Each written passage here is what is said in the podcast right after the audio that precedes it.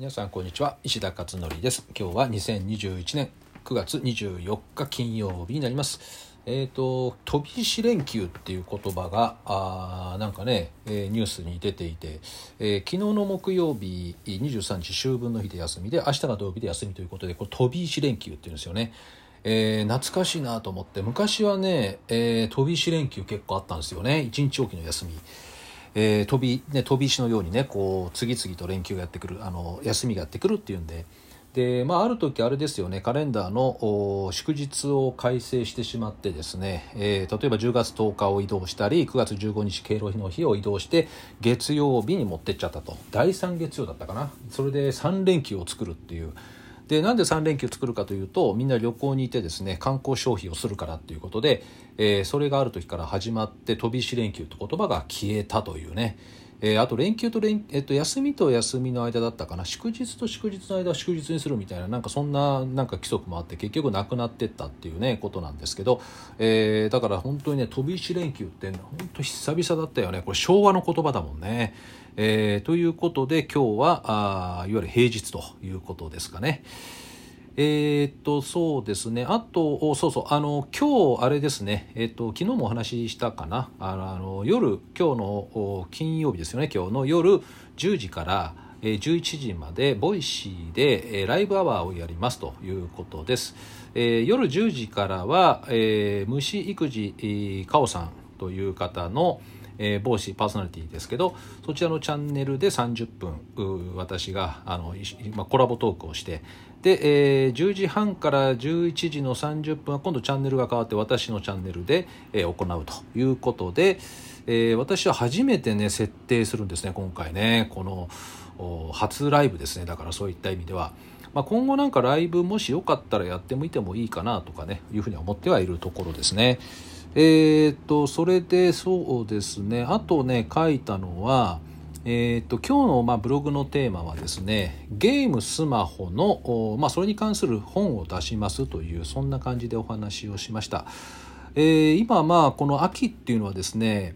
取材とか講演依頼とか執筆依頼とかが結構集中するんですよね。特に PTA の講演会すごいですねこの時期ね。もう目白押しっていう感じです。明日の午前中もねやりますね。長野県のね学校ですけど、えー、ズームでつないでねやります。まあ、そんな感じでですね、えー、結構いろんなことが集中するんですけど書籍のオファーもありましてですねえー、っとまあ一冊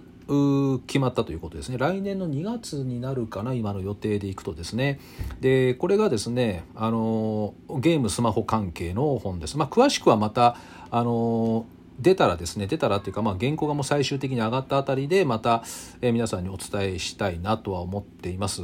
でこのテーマに関してはですね、まあ、私が書きたいというよりも出版社からのオファーでねこれはぜひちょっとこのテーマで、えー、本出しませんかっていうことで来たので、えーまあ、改めてですねあの振り返った時にこのテーマに関する全国からの相談質問めちゃくちゃあるんですよね。まあ、全ての相談の大元は全部これではないかというぐらいですね、えー、ものすごくこのゲームスマホ問題っていうのは各家庭に占める悩みの種になっているようです。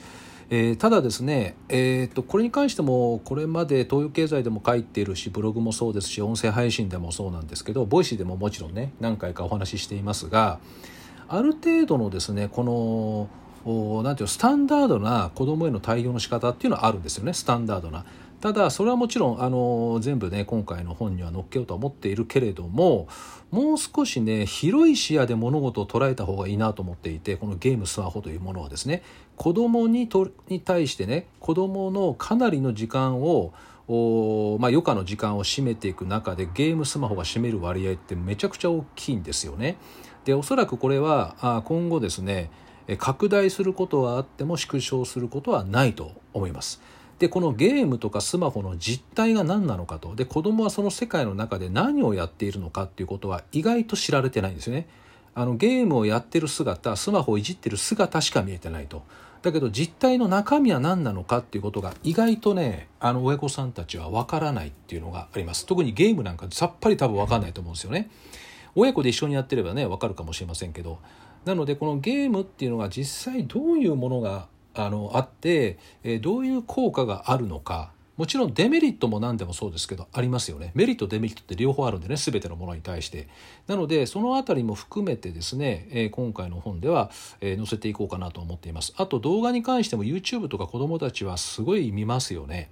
でもこれってねえー、例えばコロナの前の頃の YouTube って親御さんの立場からするとあんまりこういいものではない。